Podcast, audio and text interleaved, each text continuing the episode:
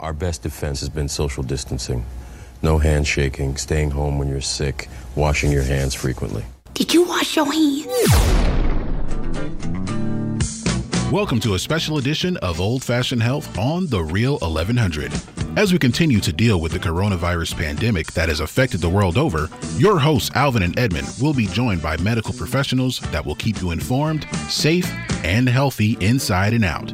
And now, here are your hosts, Alvin and Edmund. How y'all doing? How y'all doing? This is Alvin. And Edmund, He what's on- going on, people? How y'all doing? Here on the Old Fashioned Health Show, Good Health Inside and Out. Y'all, we got a full house show today. We got Dr. Alexander, should be calling in shortly. We got Dr. Hines, and we have a special guest, Ernest Crims III, is going to be on our show. Yes, yes. He has an amazing story. He's a school teacher. He's, he's really a fun person, real fun person. There's a lot of stuff that is happening in his life, but he's all together. He's a very fun. po- He, he reminds me actually of my co-host. Really? Yep, he reminds me of my co-host. But so Well, he, see he what that we'll see what that energy is like. yeah, you know yeah, yeah. So y'all, please tune in. Stay stay with us all day today. We got some good stuff going on um, today. So uh, how you enjoying the weather? I'm enjoying the weather. I'm taking it, you know, for what it is. I have no complaints over it. You know what I'm saying? It, Okay. it, it you know, it's cloudy, it's breezy, it's you know, um, sunny at certain points, Feels but good, it- it? but it's Mother Nature. I let whatever outfit she want to wear, I let her wear. Ah, it. I like that. What's she wearing today? I like that. I like that. Well, Today is kind of like an arm sleeve out, sleeve in, because it's kind of cool and kind of sunny. Yeah. So Mm-hmm. I it's like like, a like a one shoulder type effect. Listen to that, listen to that fashion stuff coming out. You know, every time somebody come in the studio, we've had people in and out of studio this week, right? Mm-hmm. Every time, this one this one lady came in uh, the other day with uh, a buddy of mine that came by, brought his girl, girlfriend by to see the studio, and she's like. I could wear that dress right there. You know that dress that you have that's in the studio. She said I could wear. it. She kept looking at. it. She the said, one that's on the uh huh." She said, "Oh yeah, that, that that'll look good on me." I said, "Okay, well you can get it off for the low." Yeah. So, or, but, uh, or or have one possibly custom design. Custom you know, design. just you know, let's let's, Um, let's speak to what the function is and, and make it happen. Nada, Nada was walking in the studio the other day. He said, "When she gonna change her clothes?" I was like, "I don't know," because I thought we she gonna change her clothes soon. T- tell Nate I said she's she's preserving the look right now. Well, we- no, we, we're we're actually uh, we'll be bringing some new wardrobe material up to the studio to uh, put on display. You know, Yo, so we call this show where health meets fashion. Edmund, of course, is a renowned fashion designer, and I myself consider myself try to be as health conscious as possible. We've been really um, hitting these juices a lot lately. yes, You know, some people juice wrong. They juice a lot of fruits, and that that uh, fruit sugar is not good for you. and you have to make them aware of that because I like fruit, you know, as well as vegetables, but. Mm. More so the taste of fruit, and I had to be made aware that you know sometimes that consistency of that sugar element can be too much. Mm-hmm. Too much. That's right. Um, so what I've learned to do with my juicer in my little small time of having that is uh, I incorporate. I'm, I'm I do a hybrid. I mix my fruits and vegetables. You just got to know which ones to mix. We got to know which one to mix. Yeah, yeah. So um, whatever will kind of mellow out the the uh, flavor for Mm-hmm. you or the taste for you and the aestheticity, aestheticity, ah, whatever. I I because uh, what I did discover the other night, I put too many acids together. I had like orange juice and I had grapefruit juice and, And I had lemon. lemon. I put all those other things in there, the cucumber and the the ginger and things of that nature, but it still was too potent in this Too its citrus. taste and flavor. Yeah, and that's like the first drink that I actually had that I didn't that I made that I didn't care for the mixture or the recipe of it, Mm-hmm. but it wasn't the worst. I'm trying to figure out where I would place that particular drink. It it, it has somewhere to go because it wasn't the worst. So I'm thinking either it's like maybe if you have like a cold or something. Um, So it's high with vitamin C, is what you're saying. yeah, yeah. So you know, I think what would have curved that. I'm just thinking about mixing flavors. I bet if you had put a cantaloupe in there, it would have took some of the citrus taste out. It would have. It'd have brought it down. It would have. That I've I've yet to can, I've yet to juice cantaloupe and watermelon. but I'm wondering, can you juice cantaloupe? It's like You, you can put almost anything. Only thing I was told not to put into A the banana. juicer is a, and that was by you, a banana. You Uh-huh. said that it will, which it probably would. I mean, the consistency so of it is mushy. already mushy. No, but what I did put in there, I put a mango in there, Yes. and it did some of the same, but it came out like a puree. okay. I But got, it was I got still a quick good. question on that. What's up? What about a frozen banana? Yes. Now I'm gonna tell you that you know they put you know that stuff I be making all the time. And the you bowl put that in your juicer? So this is what you do. N- No, no, no, not in Oh, I was juicer. gonna That's what a that's with your Ninja blender. Yeah, that's a ninja. So you know Yeah. that, that uh, Yeah, the that's what what acai bowl that they be making all the time. This is the secret to making an acai bowl, and Okay. they so good. You're right, Greg. You got you have two frozen bananas. You put you a mango in there. A mango? Yes, Okay. and put a lemon in that. And it ta- if y'all like lemon meringue pie, that's what it tastes like. And just put a little, about a fourth a cup of almond milk in it, Okay. and you blend it in there like like you do a smoothie, and it comes. It looks like a pudding. And then you put it in the in the freezer for just about five minutes. Put you some granola on there. Man, that thing tastes just like a lemon meringue pie. So that one's different than the other one, the bowl. Yeah, so they use it's just They use more of berry. It's more of a berry can flavor. get, yeah, you can get the acai packages and put in there as opposed to putting the mango. You can put the acai package in there. Okay. Or you can put the acai package and the mango in it and the frozen banana. But the frozen banana is what makes it in the almond milk, not Okay. juice, Okay. but almond milk, and just about a fourth a cup of almond of almond milk, and it makes it like a pudding. Now, which almond milk should I get? Because they have the was it the the I guess unsweetened So or I the original, and then they have the I usually get the unsweetened. vanilla. I get I get the vanilla uns, unsweetened because uh, the fruits and stuff already have enough sugar in it. Yeah. But I mean, you can get the uh, sweetened one if you if you choose. Well, to. I was thinking not only for that purpose, but for other purposes too, like to replace milk. I don't do milk anymore. Okay. I used to love milk. and you it, know, and it don't love us. but yeah, no, no. It but, don't love us. but um, I've tried a few of the other type milks, and none of them really gave me exactly what I was kind of looking for. For you know, one of them kind of the flavor of it was more of a The almond milk. maybe. So, so have you? So you tried the almond milk, but you didn't like the way that one tastes. Maybe I think the almond milk out of all of them thus far is more of a. Yeah, I gravitate more towards it than the others. Okay. So I'm gonna tell you, I make my own almond milk whenever I, whenever I decide if I I can make. I've made my own almond milk a few times. What so, is what is it? so it's real easy, y'all. I'm telling y'all, it's really, really easy. And you can make, you will start doing this, you're going to start doing it a lot. Really? Because you can make it the flavor you want. All right, it's, it's real simple. You get one cup of almonds, you soak them overnight. The next morning, you pour the water off of them. You put three full cups of water in your blender, and you put the almonds in there. okay. You get you some, um, um, the sweetener, you can use honey or you can use dates. Okay. And you blend it up in there. Now, this is where you can put your In the blender. In the blender. I mean, in the uh, Ninja. Ninja, yeah, you put Okay. Ninja or blender, and you put it, uh, and you put, you can either put vanilla flavor in there to get the vanilla flavor. You can put whatever flavor you want, and that's the flavor you will get. Now, once you blend it all up, you take uh, like a uh, cheesecloth, you pour the liquid over a bowl, and the cheesecloth is gonna catch all the husk from the almond. Okay. Squeeze it off real good, put it in the refrigerator, and you got yourself the best almond milk. Really? I got I got to try that because I'm I'm loving like creating. I just I just looked at and I and the first one of the first ones I saw is how to do it without a cheesecloth. Or you could do it without a cheesecloth. You can use a strainer, a strainer or something something else that's similar to a cheese. I don't use a cheesecloth. I use a sifter, and just let it sift, let it, and then mash it with a spoon to get all the the. so I tell you what, since you since you have given the listeners that information, Mm-hmm. I'm going to challenge you to like put together that recipe and put it on the website so they can link into it, check it out, and get that recipe because so they tell them exactly like how many almonds, how much. Like I know you said the, the amount of water to add, Right. and just you know is that like. Can you put I Chattahoochee can. water, or can you? Just I don't do the hooch. Is it bottled water? As you know, or- I don't do the hooch. I don't It- do does the it does it uh, change the flavor at all? Like, what's the deal with it? No, so I well I, because if I'm going to try to do it healthy, I'm putting as much as healthy uh, stuff in it. I'm using Exactly. alkaline water and, and all that kind of stuff. I had another question. Have you tried? Um, I know you're talking about like almond milk. I don't know if there's a difference with cashew milk. So it's not, but the, the, there's cashew milk, there's almond milk. I don't eat cashews. Uh, so, and I, I'm not a big cashew people person because uh, cashew is not a real nut. That's another whole show I can tell you about. A cashew is not considered as a real nut. Uh, But- another one uh, that's popular because I've seen it like with the milk Mm-hmm. and uh, ice creams made with it is oat milk. yes. Now I've not made that one, but that that's another one you can make is with oatmeal. I've not made that one yet, but I think that one like you have to soak the oats or something like that to get that one done. So I had not done that one yet. For some reason, although I haven't tried it, I'm tasting like the milky oatmeal part of your oatmeal, and the I guess the Oh, protein yeah, yeah, yeah, powder yeah. taste. That one would I don't think would work for me. You, uh, just, Um, now that's just me without checking it out. Now if you do it and I and I like it and that's I'm about to try because because what you're thinking like I'm thinking like because I'm thinking about oatmeal how it gives that little milky flavor to it. Well, not only milky flavor, it's like a for me personally, I taste uh like a mm, like a powder, almost still a, the taste of a powdery substance on it. Mm-hmm. Okay. No, does that make sense? Yeah, yeah. You know the texture of it prior to boiling it, Mm-hmm. you know, and cooking it. It's like if you pick it up with your hands, Right. The little whatever that little element is on it. you Okay. know, whether it be the particles from it or whatever. But when I think milk, I don't necessarily think that. I guess I know what it is. I probably was traumatized as a kid. One time I went over to my grandmother's house, and I used to love cereal.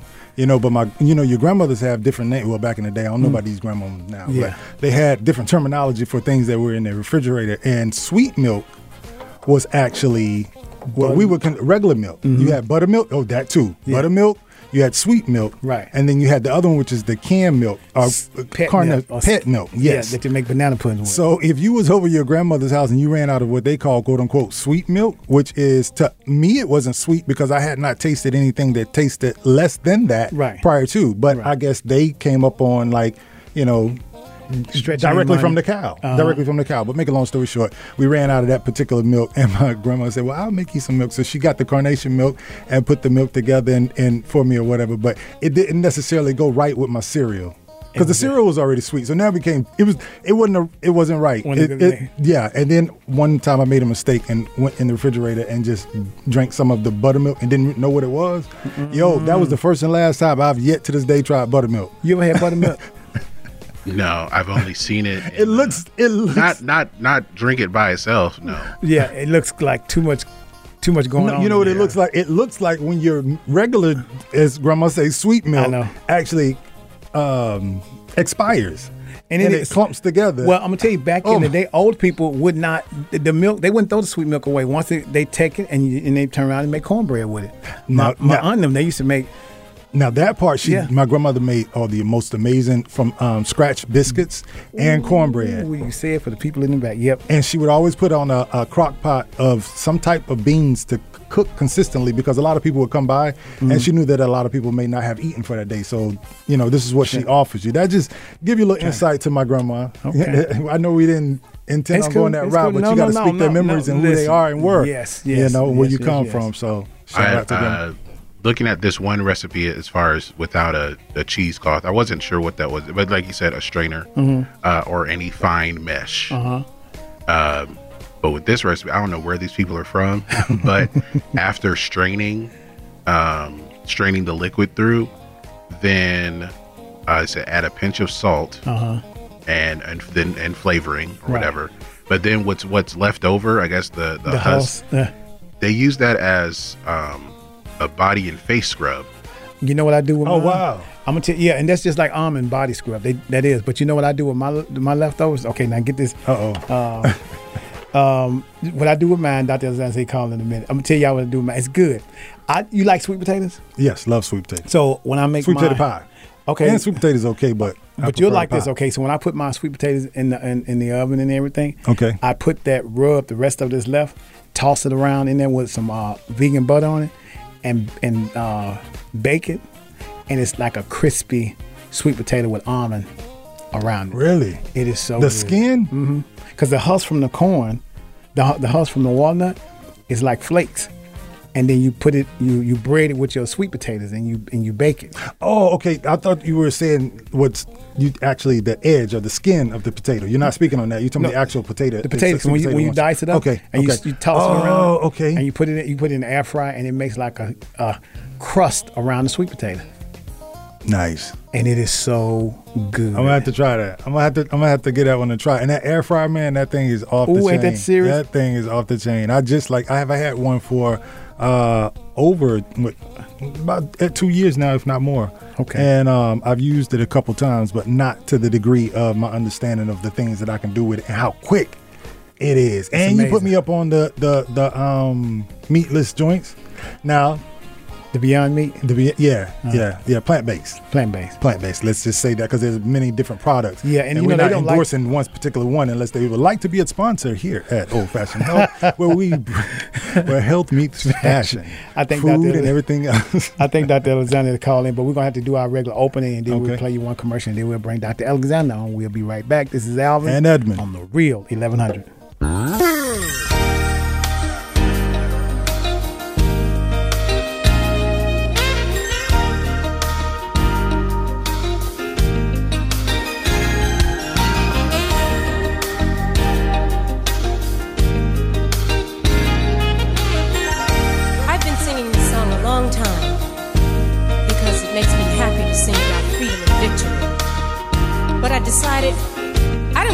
By myself anymore.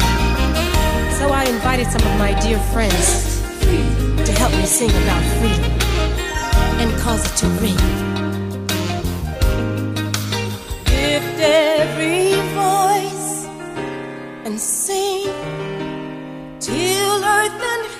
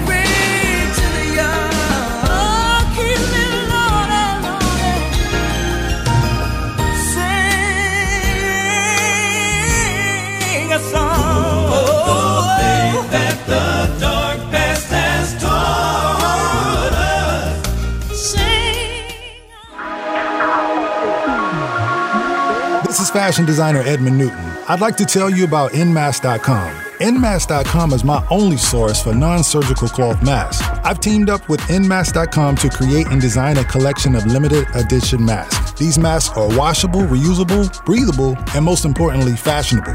Shop online now at Nmask.com. That's E N M A S K S.com for quality masks made in America. All right, y'all. We're back. We're back. This is Alvin And Edmund. And Dr. Alexander. How you doing? What's up, Doc? Hey, I am doing well. How are you gentlemen doing today? I heard you were talking about some uh, some plant based, uh, I guess, meat, huh? Well, yeah, but, but my co-host told me don't call their name out because they ain't sending us no check. Okay, okay, I got, I got it, I got it. Yeah, but that's that's good. I'm I'm glad to hear that. You know, we're all, you know, thinking, you know, healthier and, and trying to uh, eat better. Uh, and that just kind of brings me into my segment today because I think one of the things we have not really talked about a lot is is, is exercise. And um, you know, I, I think I'm gonna have a little different slant on it because you know we see all the time we see all of these trainers out here, and I tell you, I've, I've met more trainers than. Um, than, than, than I can even name uh, recently. I guess everybody wants to be a trainer these days.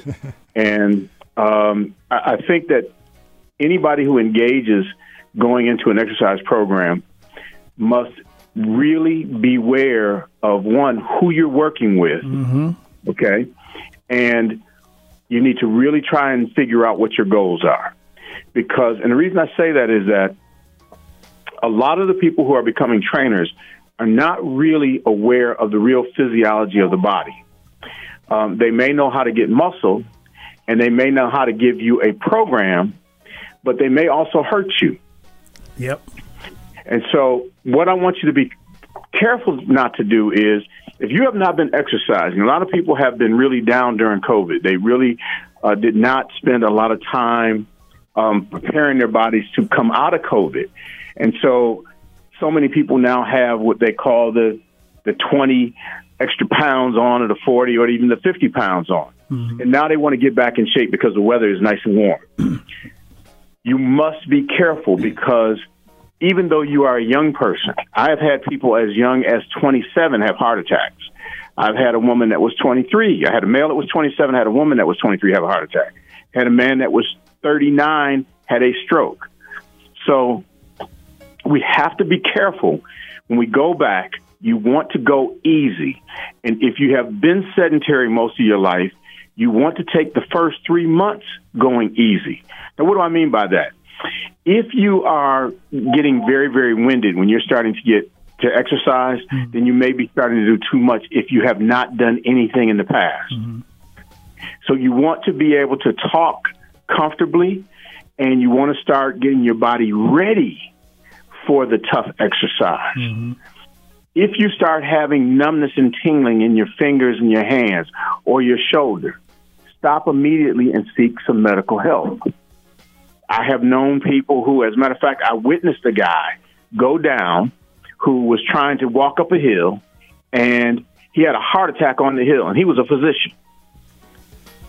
So again, people starting to do too much and not realizing that some of the folks that we're talking to are a hamburger away from having a heart attack. Now, I know that sounds crazy, but they may be one hamburger away from having a heart attack, and it may be you. So if you know you haven't been eating well, you know that you haven't done um, any exercise, then you must be careful. If you have been exercising in the past and then you had a lot of bad habits, you also must be careful. Now, what I see a lot of the trainers on videos doing is they take people in, they haven't really done a physical exam, they haven't had them go to their doctor to get an exercise stress test or anything. Mm-hmm. And they jump right in with these real intense workouts because they believe that no pain, no gain. Yep. And what I'm telling you is you should be exercising for the rest of your life, whether you're 20 or whether you're 60 or whether you're 70 or whether you're 80. My dad still exercised, my mom still exercised, and they're in their mid 80s. Mm. So whether you are exercising in your mid 80s or whether you are 20 years old, you are exercising for the rest of your life. So you don't have to get it all in the first two or three weeks. You can take your time, let your body build up, let your body get ready to exercise. Start the stretching, get the aerobic going, get the heart ro- heart going. Start walking first. Go easy. If you know that you have a cardiac condition and you're really concerned, then one of the best ways to start exercising is in a swimming pool. Now, why would I say that? You want to get into a pool up into your chest, where you're at chest height. Mm-hmm that's where the water should be. Okay. Now, why do I say that? Because at the bottom of the pool, there is a lot of pressure. If you've ever swum before, even as a kid, you go down to the bottom, you know, you your pressure get in the ears. You get that pressure in your ears. Right. So there's pressure at the bottom of the pool. That pressure will serve to push blood as you're walking in the pool, push it back towards the heart, assisting the heart so the heart doesn't have to work as hard. And yet you get a great workout. At your chest, the pressure is around zero. So you can have 80 millimeters of mercury near your feet, you can have zero at your chest, and it works like another pump, assisting the body in the exercise without you having to worry about gravity pulling everything down and you having to push everything back up. So we take people who have had heart attacks and we put them in the pool. We've even taken athletes if we want to improve their conditioning. Mm. We'll put these big running backs in the pool, but I'll put weights on them. I'll attach weights. And I tell you, when they finish, they know that they have had a workout. So the water resistance will actually force the body to work a little harder, but you'll get the assistance of that extra pump. Now, let's see how much time we got, guys. You still got five more minutes. You good? Okay. So there are essentially what I would say are about three pumps in the body. It is not just the heart. There's about three, okay? One is the main one is the heart, of course. It pumps all the blood. The second one is going to be your diaphragm. Okay. And that is a function of how good your lungs are, too. When you take in a deep breath, your diaphragm drops and it causes a negative pressure inside of your chest. That negative pressure allows the blood to come back from the waist area, even down below the waist, and push it back up towards the heart. That negative pressure, you know, and so when you get shot, and you see somebody saying, well, you know, they need a chest tube in them. I don't know if you ever heard, or they've gotten stabbed, mm-hmm. people need a chest tube. It's to equalize that pressure because it, once you get too much atmospheric pressure inside the chest, you can no longer expand the lungs. Okay. Right. So, so, so the second pump is the diaphragm, and that's why you, you know, we talk about breathing exercises. You want to expand that diaphragm and get it strong so that it can compress everything back and push the air out of the lungs. But then when it drops down, it pulls air into the lungs, and it also helps to circulate the blood in that area. The third pump is in your lower extremities. It's in your your muscles. As your muscles contract, they push blood back towards the waist, towards the diaphragm, where the diaphragm takes over, pulls more blood back, and then the heart takes over from there. We learned this from soldiers years and years ago when I was young. They used to have soldiers stand at attention for discipline, hmm. and they would stand in one place. And what they found was that these guys, if they never moved, they would faint. And they couldn't figure out why. It's because the blood would get stagnant in their feet, down in their lower extremities, around their calves. And because they weren't moving, there was nothing, nothing to push the blood back up towards the diaphragm. And so all the blood was pooling, it was getting away from the head, and they would faint. Because when the body, when the head doesn't have enough oxygen or it doesn't have enough sugar or what have you, the first thing the body wants to do is put you down on the ground so it can get, it's easier for those things to get to the head when you're lying flat. I've never heard Okay. of that before. I didn't Doc, know that. we appreciate you for breaking. That was you took us to school, bro. I, I was just quiet and just listening, And and, also taking taking notes. and taking notes, sitting up here taking notes. And I mean, I love when people give a reason and a purpose behind things that you would crust us to death. yeah, like give me the reasoning. Like I've seen this stuff that you're talking about so many times. Like you see people in the pool. A lot of times it's older people or whatever, but then you see, you know, people in the pool period, and then you see the athletes and stuff like that that get in the pool and do that. But you giving me the the logic in regards to the reasoning behind it and how it mm-hmm. helps and the pressure, you know, increases the blood flow and all of that. I was not aware of that. So now I know that that's something, you know, to put in my I like the part about the water being up to your chest and like I guess if you walk the pressure's down low. Yeah, so Doc, let me ask you: If you get in a in a pool of water, make sure I got this right, and the water's up to your chest, and you just walk in the length of the pool, you saying Right. that's really good exercise for you. Oh, it's awesome exercise. Um, even people who have car- um, congestive heart failure, a lot of people in the past have said, you know, if you have a heart condition and you have congestive heart failure, or if you have um, a lung condition like COPD, that you can't improve that capacity. And we have found that if we put people in the pool, that they can improve that capacity. Now, it does take time. It doesn't happen in a week or two. We're talking three, six, nine months of being consistent. You can actually improve COPD, chronic obstructive lung disease, people who have smoked, people who have asthma, that kind of thing. Mm-hmm. You can improve the capacity of the lungs to take in more oxygen, as well as improve the heart. People who have these floppy hearts, we call it congestive heart failure, and these floppy hearts, they will actually get stronger because the heart doesn't have to work as hard, and yet it's getting this assistance with the pressure from the pool.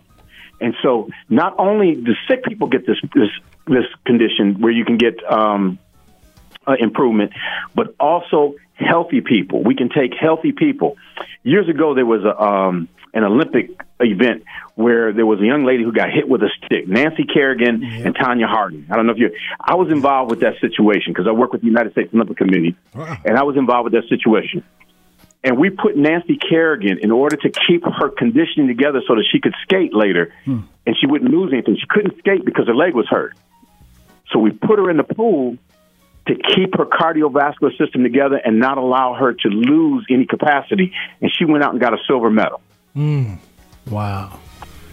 Wow, that was that's good information, Doc. You Great have really Doc. schooled us, and, and I mean, you've been holding out on us, man. You even so even with the, the breathing element and the diaphragm and just you know pushing that You- so let me blood flow you, to the rest of your body. Edmund likes to wear weights on his legs all the time, right? Not all the time, doc. So can, can, can we can we put weights on and then walk in the pool? I wonder how that would help. Seems like that would be good. Oh yeah, I mean, what we do is like with with athletes, like running backs especially. Uh, There's so much resistance in the pool, so you're not just walking. And, and, and, and you're walking free. No, you're not. You, you're not. It's not a free walk because you're getting assistance with the uh, with the blood back to the heart. There's resistance. So when you try to walk fast in the pool, you'll see that there's a lot of resistance.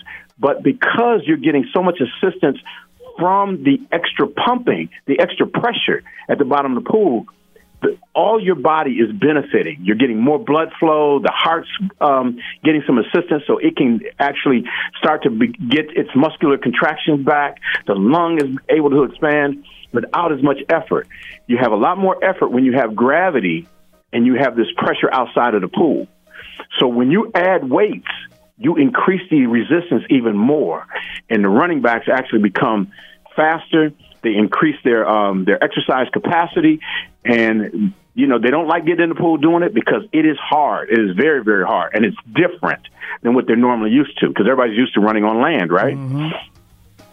I'm gonna start doing that in my pool. I'm gonna do that. I'm gonna give me some weights, I'm gonna start walking in the pool every day. That's gonna be part of my cardio. Get it? Hey, let us know because I, I know it's gonna work. Doc, th- again, thank you for all that great information and know how. We Yeah, no, appreciate. yeah. Oh, you know what? Uh, since Dr. Hine ain't calling, I just ask you one question. A lot of times I've had uh, people ask me what type of medicine or what type of practice do you do, Doc? And I'll be trying to explain it to them, and I never get it right. So can you tell them what type of doctor you are? You know what? For years, what I did was I, I have gone through phases in my practice. I've been practicing for over 30 years. And so I have been doing sports medicine and family practice for, ooh, 20, 25 years. But I, about seven years ago, I started looking into anti-aging at a different level. And so now I do more of the rejuvenative medicine, the anti-aging part. And so I do a lot with the cosmetic end of it, but as well, I also help people with the uh, the internal part. So I don't do as much family practice anymore. I still do sports medicine, but the focus that I'm really into right now, even though on this show we talk a lot about the entire body, because I don't think you can do one without the other. Mm-hmm. You can't take care of the outside of the body and think that it's going to serve you if you don't take care of the inside first. So I mm-hmm. never go away from my roots, but I am now more of a cosmetic dermatologist than I am anything else. Awesome. So I know what to, I know what to tell them. All right, so this is my last question. I know we said because Dr. Hines don't think she's gonna make it in, call in yet, but we do have another show coming on, another guest. Okay. on. But but while we got a few more minutes, if you got a minute. Um, Yes. Okay, so we know. So this is a little bit about the COVID thing. We know that the numbers are going down. Can you give us an update of what you're seeing right now as far as the the stats and the numbers and your thoughts about that? Well, you know, they're all over the place. And so I don't know, um, you know, there, there's what you see in the news. And then, you know, when you start looking at the medical journals, you start hearing that there's other variants that are out there. There's one that's coming from Vietnam. There's one from, you know, South Africa. Um, there is one in Europe.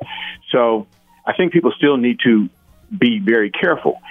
There's still a lot of question, too, as to whether or not any of these vaccines really hit the variants. We do know that one of the variants um, is affected by the uh, vaccine, and that's the one from Europe. But the other ones don't appear to be. And so you can actually still get sick.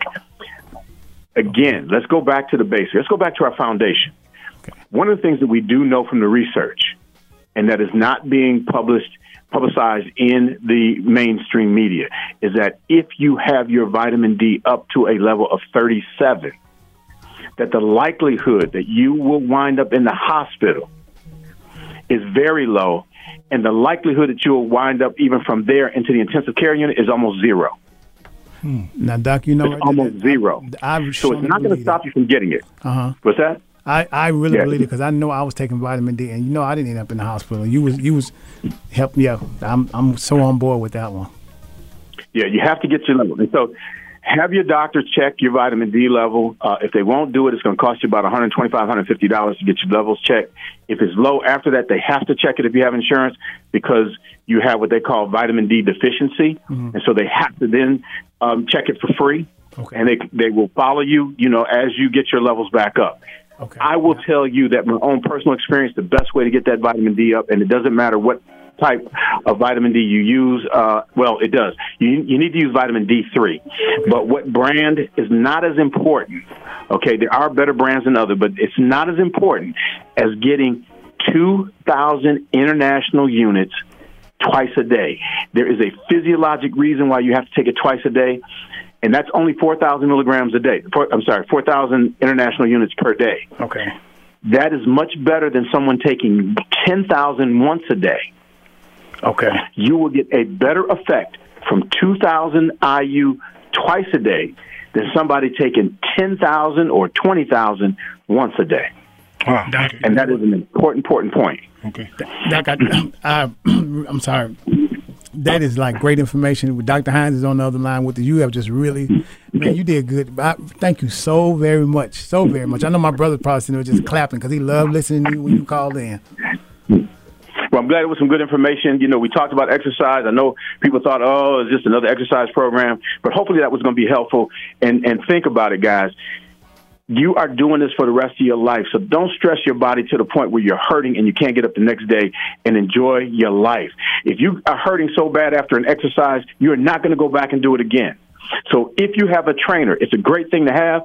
But most of these trainers, what I've told my wife, she she went with a trainer, and I'm going to say this point. I'm going to go on. She had a trainer about three years ago, and I tried to tell him. I said, look, she is going to be with you for the next three to five years if you don't kill her. One guy hit her so hard she didn't want to go back. The other guy listened. And even with that, I told her, I said, whatever he's telling you for the first three months, do one fourth of what he says. I said, if he says do 10 of them, do three of them.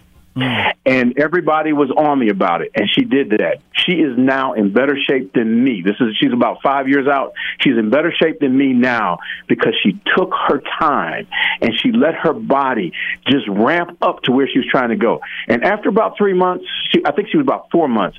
The trainer said, you know, he was trying to push her a little bit. She came to me and said, "Well, he's trying to push me now." I said, "Your body's ready. Uh oh. Just let them push you. You said let him unleash the push you." Unleash the Kraken. Thanks, Doc. That's right. That's right. Turn, turn it loose. Let, let him have you. All right, Doc. Thank you so much. Thanks we so much, Doc. you. Talk to you next week. Okay. All right. Be safe. All right. Take care now. All right.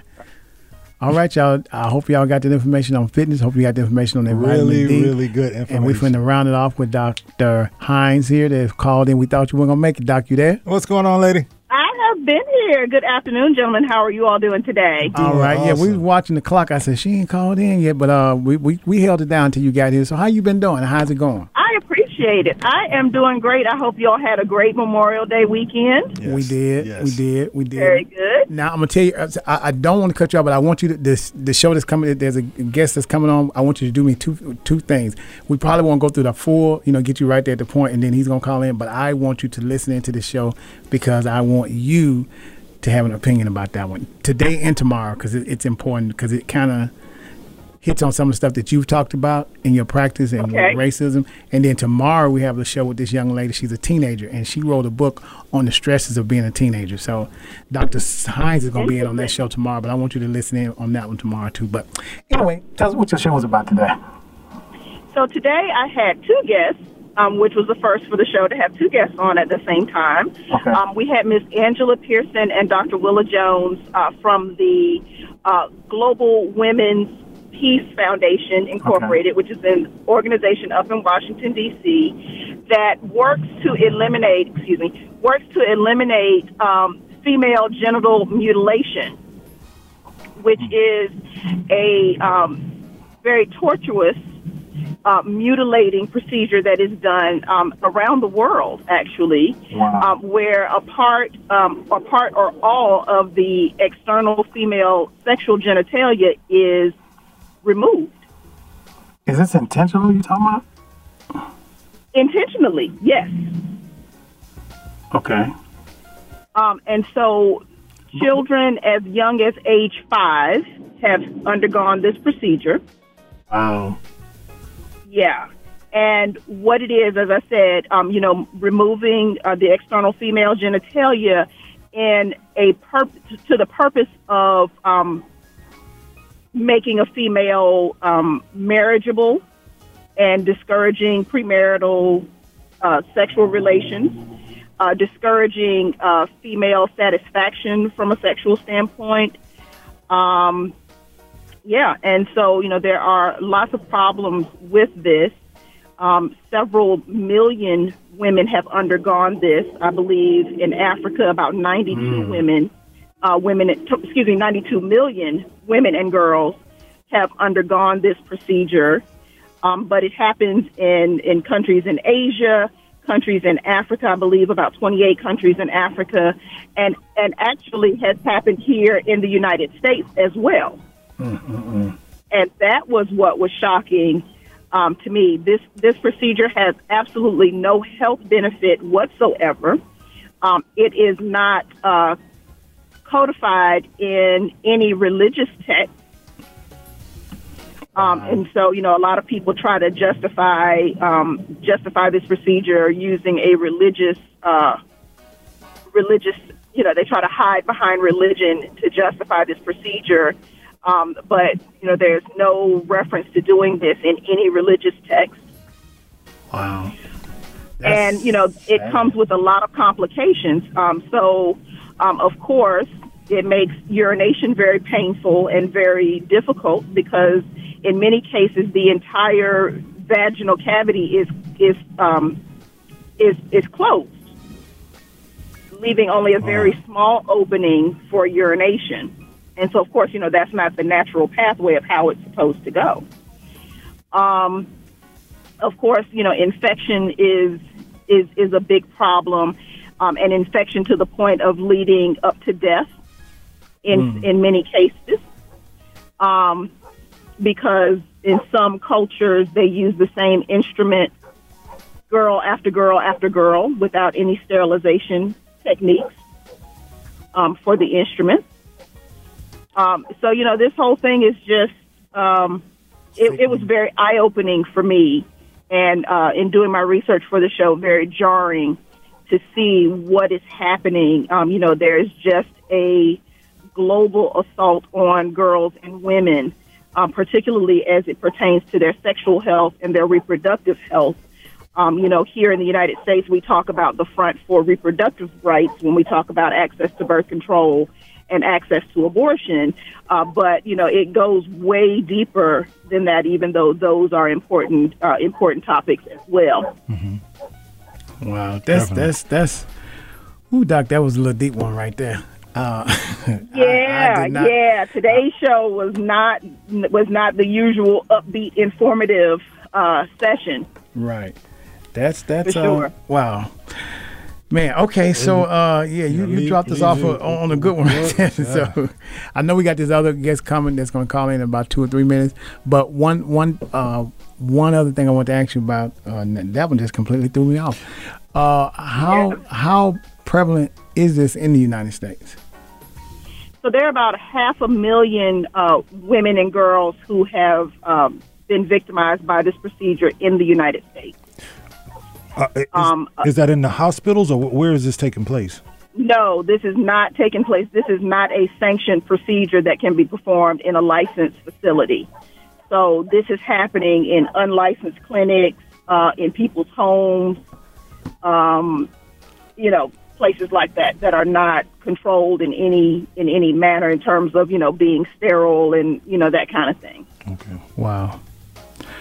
Okay, so then uh, on that note, Doc, I, I, I man, all right, uh, you always come with some good information. I mean, I do what I can. some resourceful information. I put it like that. I don't know. how- That's that's that's resourceful, but hard to hear. Well, that's you know that's something. It's hard to hear, but it's something that is good to know because you know we in the United States look at the things that are happening here, and you know it's good to know what's happening outside of our borders as well, and there are ways that we can help. And so if um, anyone, I posted it on my Facebook page, the uh, Global Women's Peace Foundation uh, website.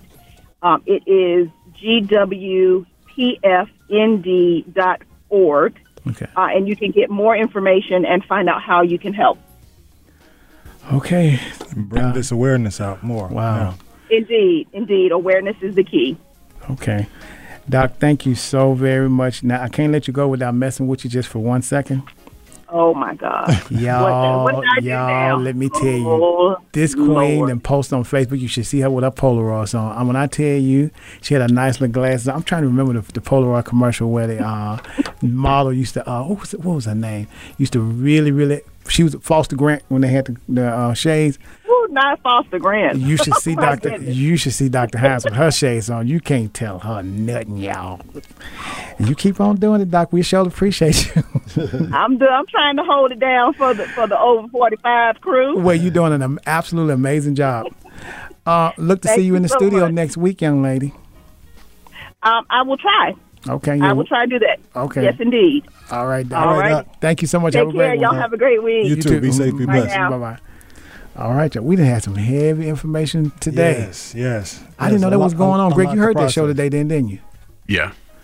that that's kind of hard to listen to, ain't it? It's something that I've I- I've heard about it before, Mhm. um, but as far as No. how it crossed over to the United States, Yeah, that was surprising. Yeah, that was surprising to me. On my we part. just learned to do stuff. Let's go ahead and take us a commercial break, get us one song in here. Uh, you know, we just got to play us from Nita Baker just one time until our guests call in. You think oh, we, we need us a what, little Anita? What you feeling? You bring me joy. What you think? Let's go with that. Okay, let's go. We got to get oh, one. I know actually, we said we wasn't going to play it. Our guest just called and said we're going we're gonna take a commercial break, then we're going to come back and get our guest on, on okay. the line. All right. I think this is what we're going to do. All right, we'll be right back. This is Alvin. And Edmund. On The Real 1100.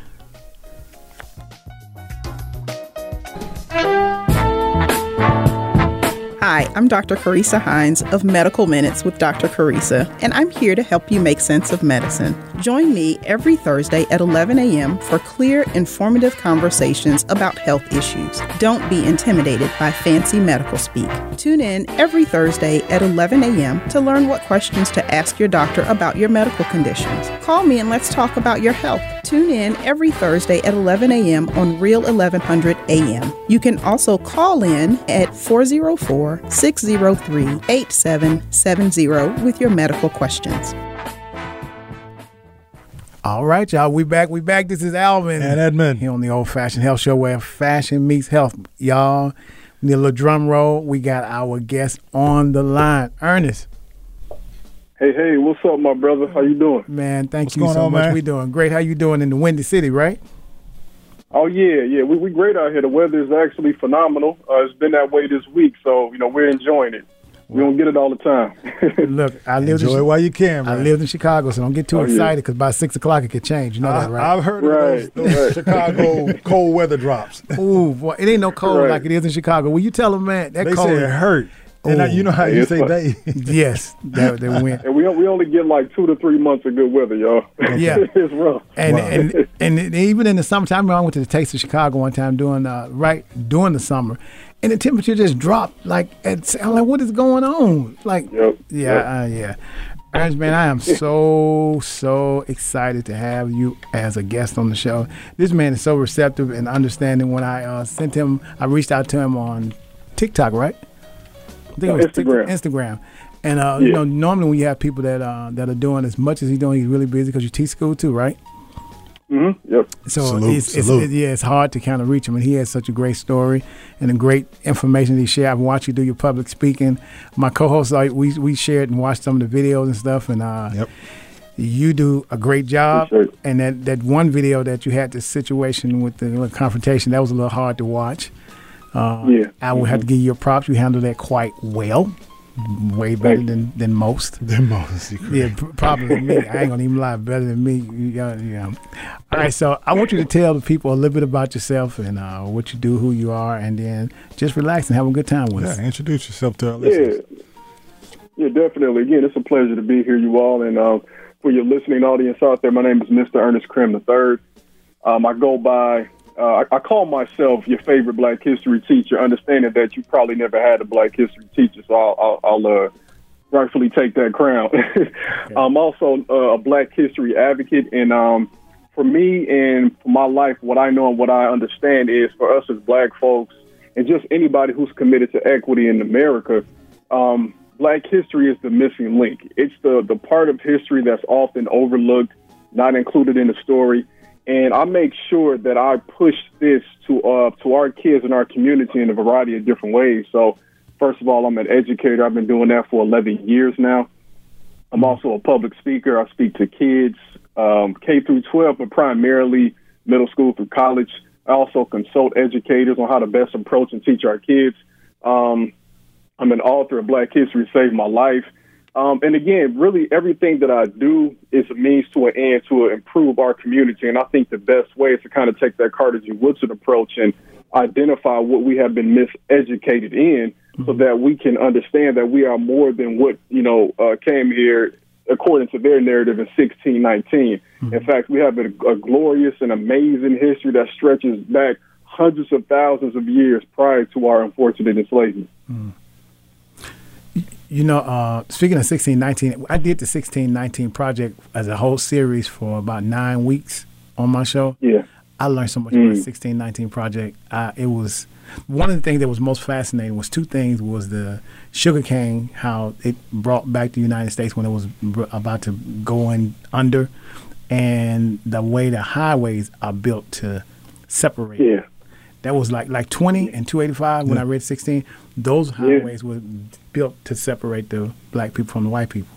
Wow. Yeah, it's, it's it's funny you even say that because I was recently I was doing some research about Black Wall Street, and I was always you know I was attempting to research it from a, a different standpoint because we all know what happened um, between May 31st and June 1st. But what I was curious about is what happened afterwards, and this is why like you know, and again when I say I'm a Black history teacher and advocate, it's not because you know I know everything, and that's what some people assume. It's because I'm curious about everything related to us, and I do research extensively. And what I found out was over the next 50 years, y'all, from 1921 to 1971, we engaged in Tulsa, Oklahoma, in rebuilding our community. In fact, within five years, W.E.B. Du Bois said that it was vibrant, it was moving, it, it was it was back to what you know it could have been. Um, but what happened was by the, the late 50s, they began to build the highways throughout the country. And of course, they strategically picked to build, I believe it was, uh, don't quote me on this, but it might be the 244 highway through Tulsa, Oklahoma, in the Greenwood neighborhood. And they built it right through there. So uh, black folks in that community were forced to uproot. So give up their homes, give up their businesses, eminent domain, of course, and they're giving little in return. So that's been the story, not just there, but that's the story in Chicago. And like you said, it segregated us, but not just that, but it also segregated our resources and took us out of our homes. We're talking thousands of businesses, which would equate to millions of dollars across the country, maybe more than that, y'all. Mm. Wow, you, you had a question? No, I was just going to say that sounds similar to a lot of what's taking place today. I mean, just hearing Yeah. you say that, you know, and, and, you know, metropolitan areas and cities and stuff like that. You hear a lot of that, you know, where older people who have, you know, purchased homes and stuff are being moved out for little, uh, to, you know, low Nothing. amounts, and then you know something Yeah. else is built there. So, wow. Yeah. So I, have, I have a couple. I have a few questions. I've been waiting on this interview. Uh, I'm like really excited about the interview. I like when people do their homework and do their history research Yes, instead of saying they or definitely. don't know what's going on. Uh, okay, so Ernest, let me ask you this. Um, okay, s- the video that I saw, we won't hop on that long. We won't get at too much sauce because we want to make this kind of Yeah. more about you, right? Mhm. Yeah. So let me ask you this: how how did you handle the confrontation between the the white females that were calling you out of your name and stuff? How did that Yeah, happen? let me- how, how did that happen? Actually? Okay, yeah. Yeah, I'll give you the backstory. And again, man, I don't mind anybody asking that question because that is about me, you know, because that that's the reason why I'm talking to you now. Because um, when that incident happened, I decided that I couldn't be quiet anymore, you know. So like the Ernest that speaks to you all today had always existed, but I, I don't believe I had the courage until I was probably at my lowest point in that situation. So my wife and I, this was actually five years ago, um, July 30th, 2016 and my wife and I went to this event, and it was in Chicago, South Shore Cultural Center. If anybody knows about the South Side of Chicago, it's primarily black, Right. um, especially the South Shore area, which is right next to the lake. Right. And this event was no different. It was a primarily black event. Um, it was like a little day party, and we're both educated, so we decided we wanted to go here just to kind of enjoy ourselves before we went back to work in a few weeks. And um, towards the end of this event, we noticed there was an open cornhole game. Um, if my the uh, listeners out there that don't know what that is, that's like the beanbag game where you toss the beanbag into like the little box or whatever. So we went over there to play it, and unfortunately, we, we then realized that even though the station was open, there was only one beanbag, which meant the group next to it they pretty much took all of them because nobody else was using them. And this group had two two uh two black, two white folks, four four total. And after a few moments, someone in that group threw a bag very far. And we waited about five or six minutes and noticed that nobody grabbed it. So my wife went to go grab it so we could at least have two.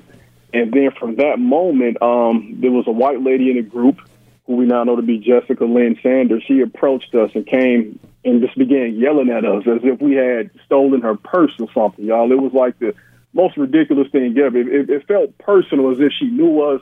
We had done something to her, like we slapped her mama or something, man. So it was like, as soon as she came over there, she starts yelling at us and calling us, you know, just screaming at us and cursing. So we're going back and forth. And then she um, gets so frustrated that we did not give in to her request that she begins to call us the N word. And it was, you know, this was a day party, so there's loud music, we're kind of isolated in this area, and there are people who are like listening to music on the side, eating food, so nobody really knows what's going on. So me just understanding who I am as a black man in this country, and I'm a I'm a his, U.S. history teacher. I know my history, all this stuff.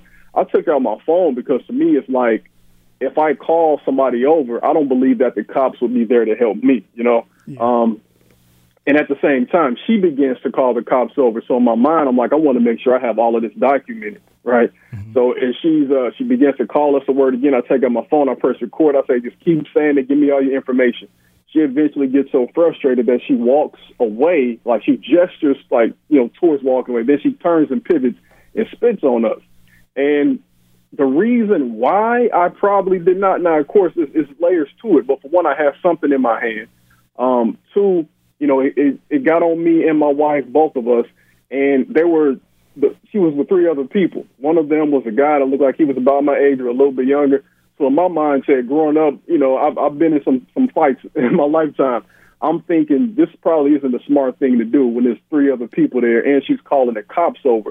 But more importantly, I understood that we were in the climate in 2016 where you know um, Mike Brown had happened, Trayvon Martin had happened, Eric Garner had happened. Two weeks before that incident, we had uh, Philando Castile, we had uh, Alton Sterling, of course, we had Sandra Bland. So I'm thinking if I do anything to this white woman, this cop that's walking in this area is probably going to think that I'm the aggressor. Mm-hmm. And I felt like in that moment, I just had too much to live for because I'm telling y'all, if I had reacted the way I wanted to, my wife and I both, I believe I possibly could have been dead, could have been in jail, and I would not have would not have the opportunity to speak about how important Black history is for me and everybody else. And that's why I call my book Black History Saved My Life because in that instance, me knowing my past and who I was didn't cause me to sink into, uh, you know, th- this negative mindset that she wanted me to be in. So that's why over the next 15 months, I fought the case, I fought the trial to ensure I got justice because I know for a fact I'm not not an N word. You understand? So like we come from kings and queens and royalty and artisans and architects and artists and scientists. So you know that's my whole thing right there. So um, before we go to break, you know, I told you we're gonna have a break in, in a few minutes, and then we're gonna come back and let you finish up the rest of this. Um, what would, oh man, how, wh- what would you tell another person, an, another person that may be in a situation like that? How to, how do you tell them? What do you tell them to do to try not to react?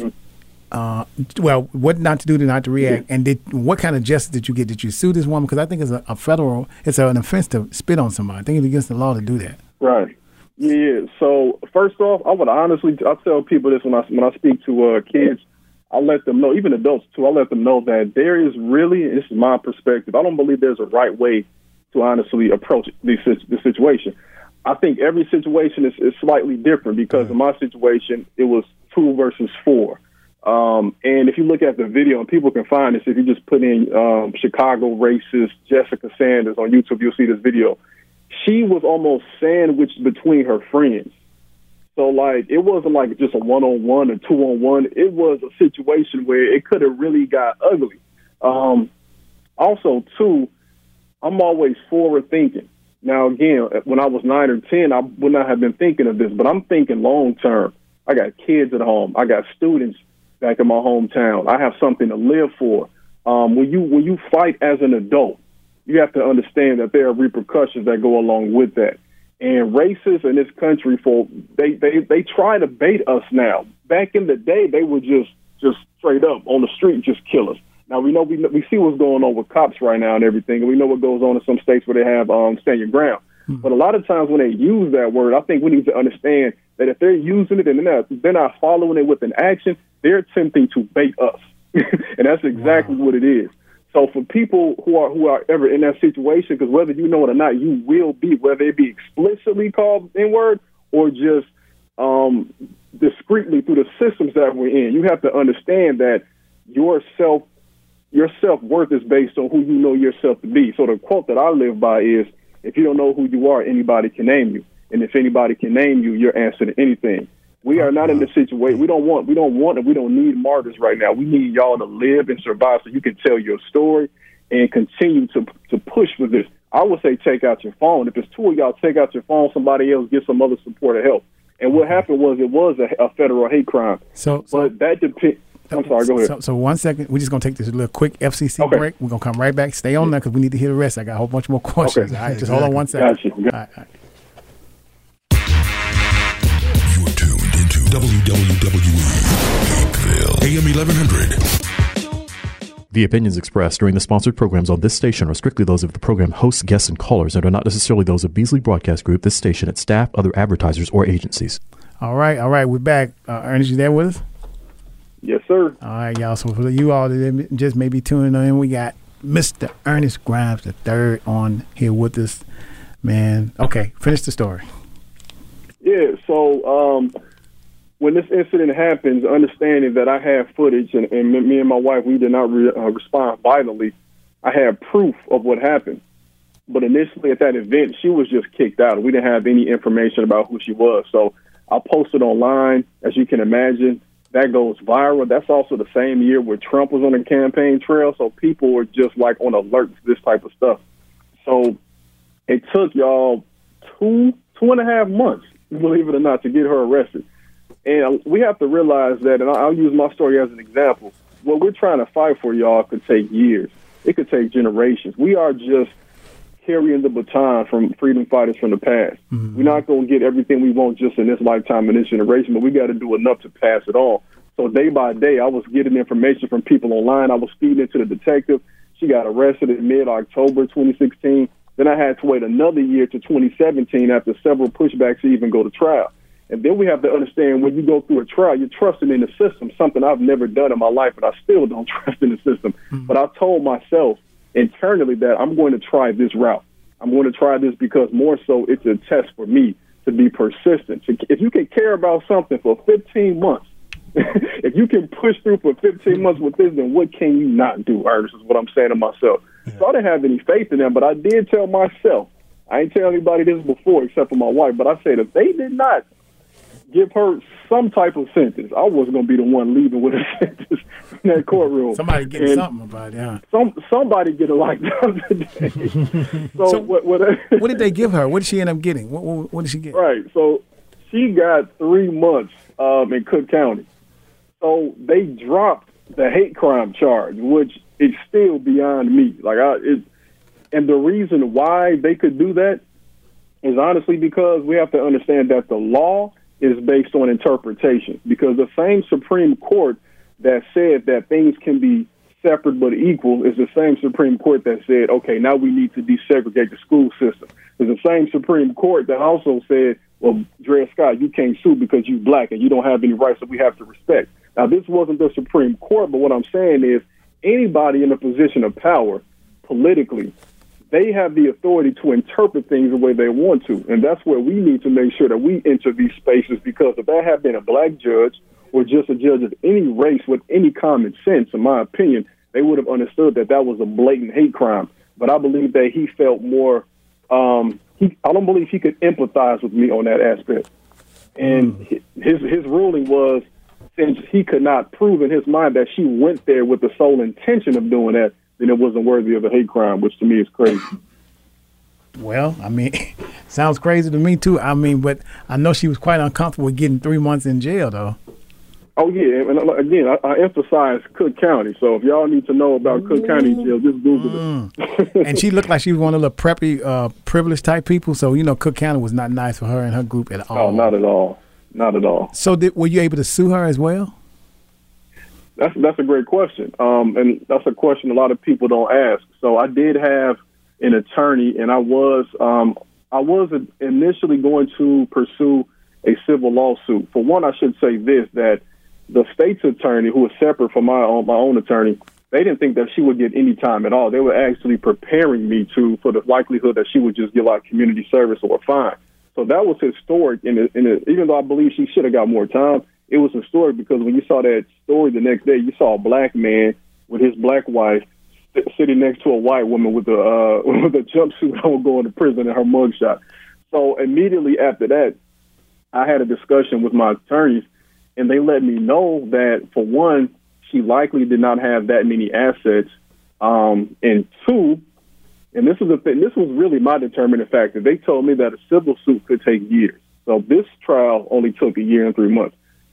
Through that process, I started publicly speaking and so on and so forth. But they said through the civil suit, you would not be able to speak publicly to the media about this case, and they would not recommend that I speak to schools or anything else. And I told them no.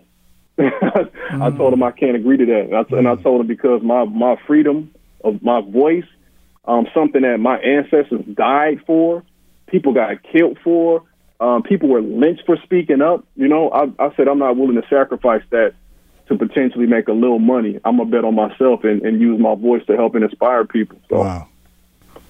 Man, this is so. So you, the name of your book again? I love the name of your book. mhm. yeah, Black History saved my life. How my viral hate crime led to an awakening. Yep.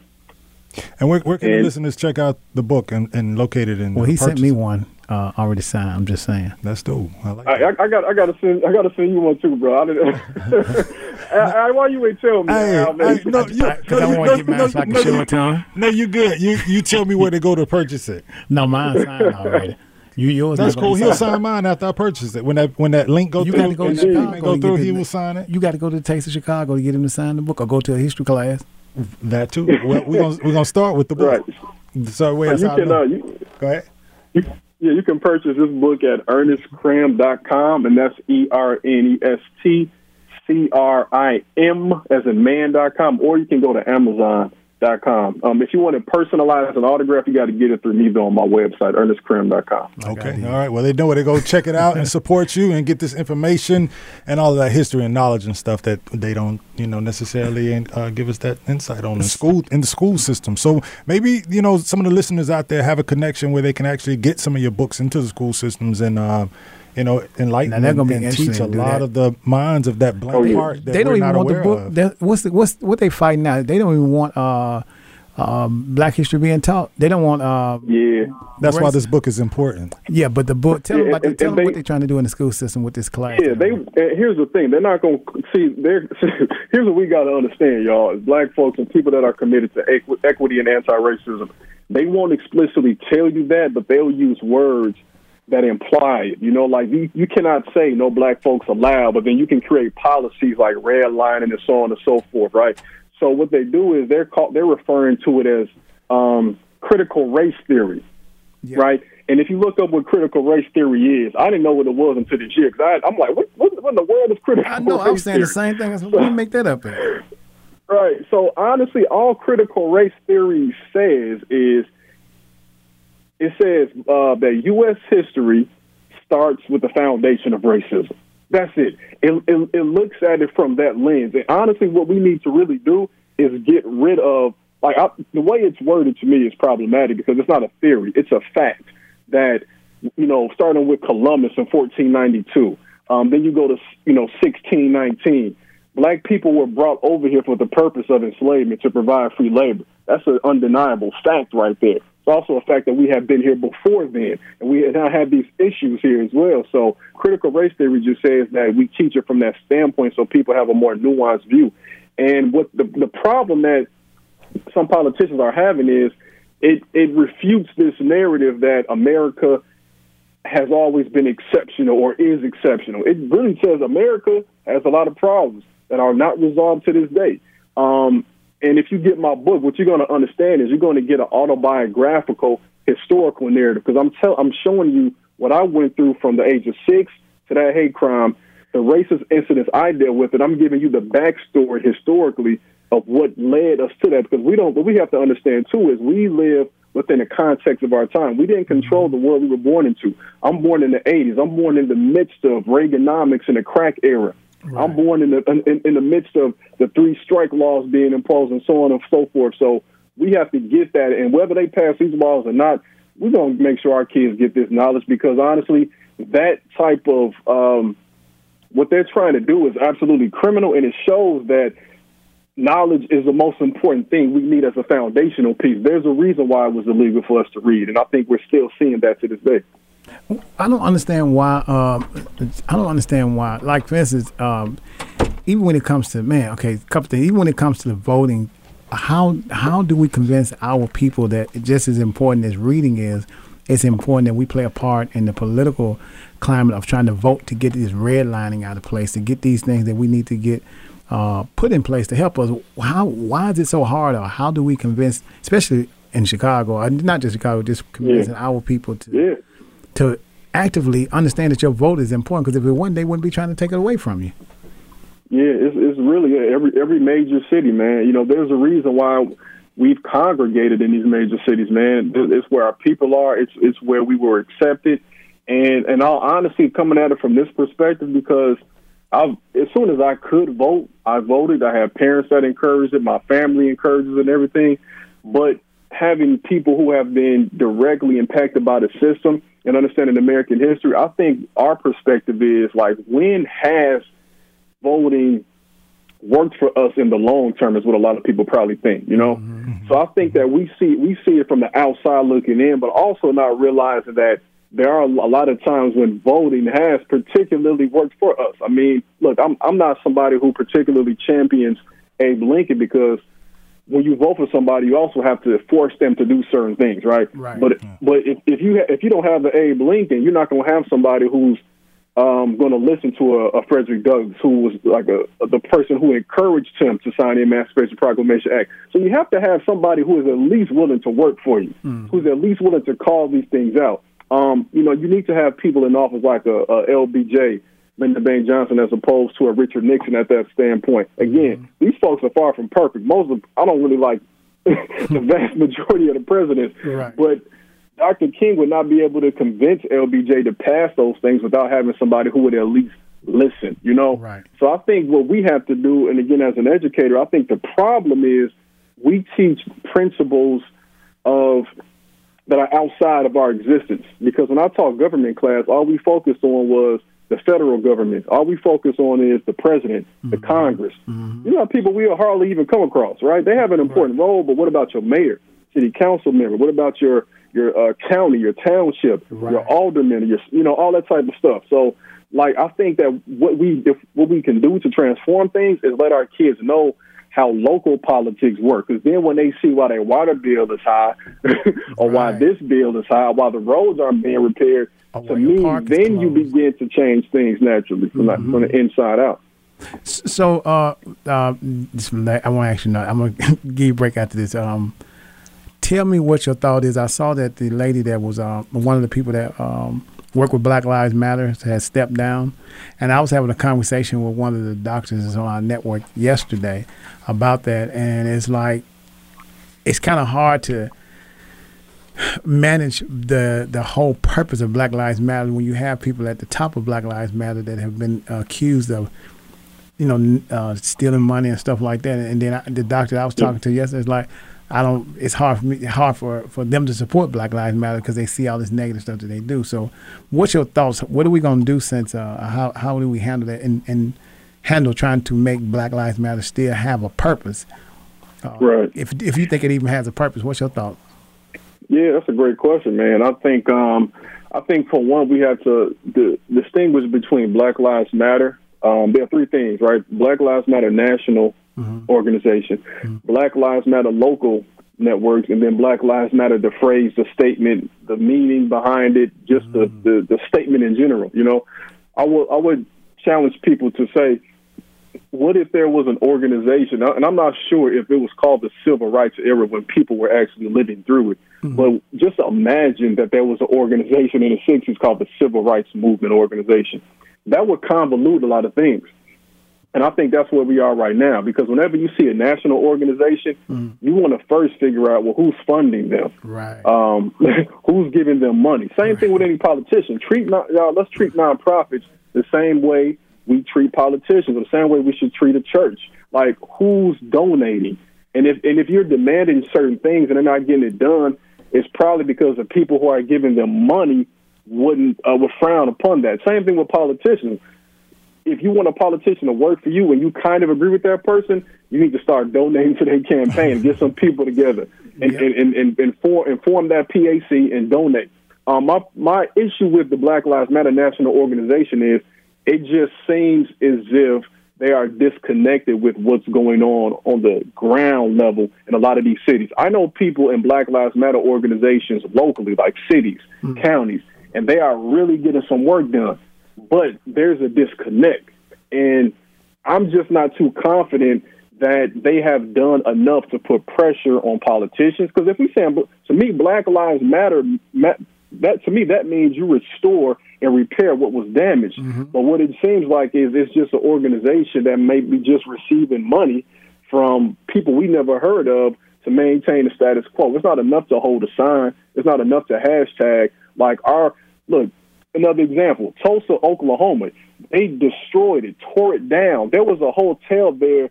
Uh, I think it was by J.B. Stratford. That could be worth millions upon millions of dollars now. And recently, they built a thirty million dollar facility to remember the event. But none of the people who survived and none of their descendants have ever received any reparations. Wow. The community hasn't either. So, what good is it to have an organization, or what good is it to say Black Lives Matter if you're not backing it up with something substantial? Mm. Wow, it's a mouthful, bro. See, that's what I'm talking about, I, I, and I'm glad you broke it down like that because I, one of the doctors is actually listening to you. Uh, uh, the one that not the, well, the one that was early day now, but one of the other doctors was uh, we we was I was telling her to make sure she listened to the show today because we had this debate about what is the purpose of Black Lives Matter and is it making a difference? And I'm like you, uh, Ernest. It's some people in the small community where it is, and then the name itself mm-hmm. does mean I matter. But anything right. between that and higher than that is like y'all just what y'all do. Yeah, what y'all doing with our money? You know, you ask us to give you money, and then right. you just go to a rally and pull up a couple of signs is a little disturbing, you know. But it's just like the Susan G. Komen uh, organization yeah. and, and, the and the Live Strong yeah. organization. Susan was stealing money from them people uh, for cancer, and then uh, Armstrong was uh, they accuse him of you know doing drugs and stuff, uh, doing it. So their organization is just like our the organization we have now is struggling. So it's just that the struggle for us yeah. is going to be more impactful and look n- more negative than theirs, and they doing the same thing. Yeah, that's a great point, man. You know? That's but a great point. But another point is the fact that you have brought this information to the forefront, and you say you actually have connections within the smaller areas that you see mm-hmm. the work is being done. And just hearing your conversation and your story, and, and just in who you are, you are an individual that I see putting that that good energy and that knowledge and that history and everything behind it where you are. So it, it starts there too. I get these larger, you know. Um, type organizations that that come in and you know save everything and I get all that but it starts with just that one person who plants that seed in someone's ear and you can do this you can be this or this is how you do that you know so just exactly. bro, we, we we salute you for what you're doing and uh, appreciate you coming. You know, coming on the air today and talking about your story as well as your book, man. Much success with that. And one more time, please give Thank the you. listeners an opportunity to purchase that from you or get in contact with you, whether it be for booking um, or whatever you need. You know, as far as getting yourself out there to continue yeah. to use that voice. Yeah, I, I you know, I, I, definitely want to continue to do some work. Um, in the South. I want to come down there to Atlanta. So all the listeners out there, if you know some schools that need a speaker, consultant, please let me know because I would love to impact you all. You can purchase the book Black History Saved My Life at um, Amazon.com or ErnestCrim.com. That's C-R-I-M.com. I'll autograph it for you and send it right out to you. Can also follow me on social media at MRCrim3. I'm on TikTok, Instagram, Facebook, Twitter, all of that. Um, and yeah, any emails, info at ernestcrim.com. It's a pleasure talking with you all. You as well. Yeah, thanks so much, man. And uh, he's going to be on uh, Trying Success podcast, y'all, just so you know, we're going to follow up with this. And you can see him again live on uh, on uh, on podcast, on uh, Trying Success. Ernest, thank you so much, man. I really appreciate you. Thank you for sharing all this information, and I will be in touch with you and I'm gonna go home and, and take a picture of my book and show it to everybody. Do that. I appreciate it. Y'all take care yeah. now. All right, safe, be blessed, man. All right. All right, y'all. you heard it here live, man. That was some great information. History is one of the uh, things I think is black history. If we know where we came from, then we'll know where we're going and we'll know what not to do. All right, so we're gonna take a quick break and then we're gonna get us a little music and for the next few minutes, and then we're gonna uh, yeah, we're gonna take this on and have a good time. Ernest, thank you again so much for calling in. We really appreciate you. We'll be right back. Just for Pets Wellness Center reminds old fashioned health listeners and pet owners to never leave pets unattended inside a parked vehicle, not even for a quick errand. Temperatures can rise to dangerous levels fast. Visit our website for more information at www.just the number 4 petsfl.vet or give us a call at 239 270 5721.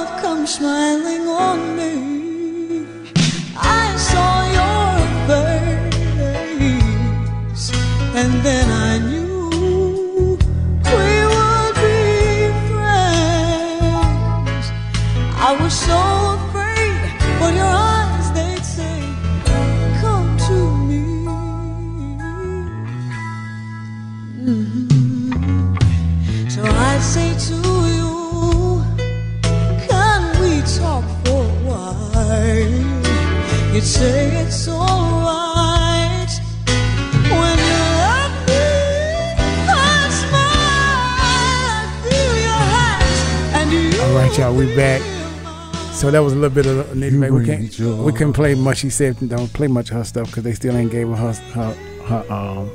Actually, she said don't play it at all, and don't purchase it. But we, we just had to hear that voice. I, like We, that we was already a- had it.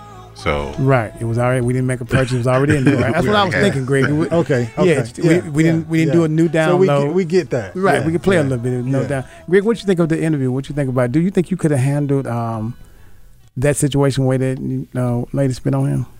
Uh, I'd like to think I would have, because I, I agree with him that people who, um, who try to use the N word try to bait Yep. black people into something. Right. Mm-hmm.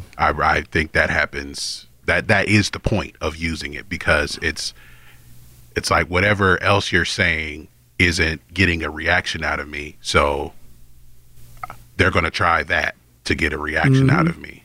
So Yeah. I like I if more black people are aware of that in those kind of situations, then um, they can do you know what he did as far as like not not giving the, reaction that they want. Mm-hmm. Cause he he thought about it. He thought about it really well. Cause I'm not sure if I could have thought about it that far out. I mean, he he went through all of the things about this, how this could go. Yeah. You know, and that was that was good. I mean, I, I mean, he he like thought so far into the future all I would've of the thought about element is just how he's gonna look. When ooh, Because even if he's in the right, yeah, Yeah. yeah, yeah. you know, It's e- even if it's it. He said it's all justified, perspective. then I mean, it, it. A lot of people will see it that oh well, you know, he was mm-hmm. he was justified to do what he did, but in the eyes of the law, like he said, it's open to interpretation. It's open to interpretation. It doesn't have to be that. They they can it can be made to not look that way. And then if I could you imagine me slapping a uh, slapping a, a white woman that spit on me, even though they saw her spit on me, they'd be like, "Now you didn't have to hit her." Well, well, okay, and you bigger than her. There's this one podcast I listened to where this guy says like he's like my dad told me, and he grew up in Texas. Uh, he's like my dad told me if someone spits on you Mm-hmm. or kicks you, you have the right to kill them.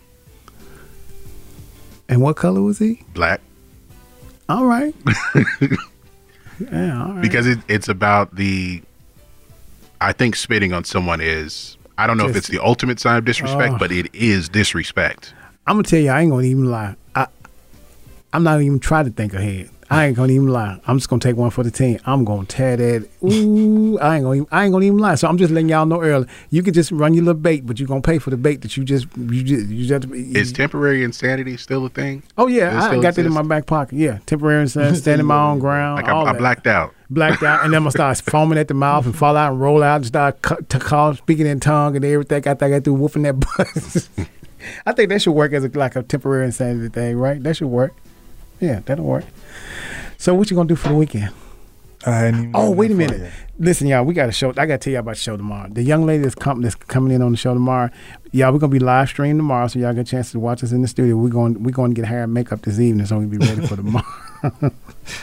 so the show the show we got tomorrow uh is this young girl young lady she um is her her story is about the stress of being a teen the struggles of being a teen and she's written this book her book is it's not that thick it's a small book but that that thing packs a punch that it's just like leaving two or three words like wow that was so good but she wrote the book um she'll be on tomorrow so y'all make sure you tune in tomorrow. We're gonna be live streaming, and I want to make sure I get her name. Get my glass. You know we have to wear glasses around so see. But uh, her, the name of her book is "The Struggles uh, of a Teenager," and she's gonna be here tomorrow. And her name is Janae Cooper. Janae Cooper, in case you're listening to us. So we're looking forward to seeing you tomorrow. She's gonna be here with us and we're gonna have some fun. I asked her, I said, Janae, what kind of music you want to listen to? She said, whatever music we play, we're gonna play. She said, I can go from old and new. Now mind you, she ain't that old. So All I'm right. like, We're I'm gonna see- how- we're gonna see what she's she talking about, what she going bringing to the So she's gonna talk about her book and, Yeah. and we'll have a good time tomorrow. So that's what we're doing tomorrow. Greg, what's your plans for the weekend? Uh, get plenty of uh, sleep. Sleep. You not working this weekend? Nope. Let me tell y'all what I saw. Um, this is when I know we was getting back to normal. I saw a baseball game and the stadium was full and the people were making noise and they was hitting the ball. I was like, wow, we almost back to normal. What seeing the uh, uh, shout out to the Atlanta Hawks Mhm. closed out the series last night. Mhm. Um, it was it was there was people at State Farm Arena, Yeah.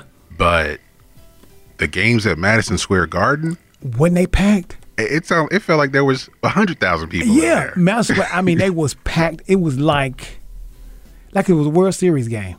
They were they were in the house. And let me tell you, we got to get so Jackson State is playing in Miami in uh, Labor Day. I'm gonna be all up in there. I can't wait. I'm gonna get my second shot on Friday, y'all.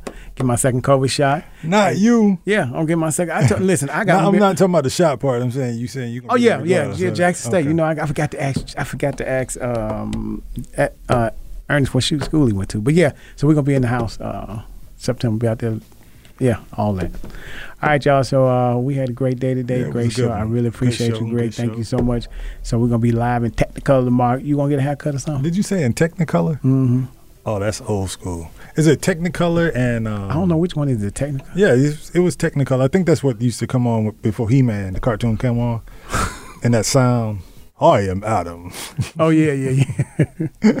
Castle Grayskull. She-Ra. All right, y'all. Well, we're going to close it out here. Appreciate you all so much for listening to the Old Fashioned Health Show. Thanks for tuning in. Health. We will see you all tomorrow at 3 o'clock. Make sure y'all tune in and uh, listen to Janae Cooper. We're, we're, we're out. This is Alvin. And Edmund. On the real 1100. Thank you for listening to this special edition of Old Fashioned Health on The Real 1100. We hope the information provided will help in every way possible. For more information, please visit oldfashionedhealth.com. Tune in at this time next week and stay safe.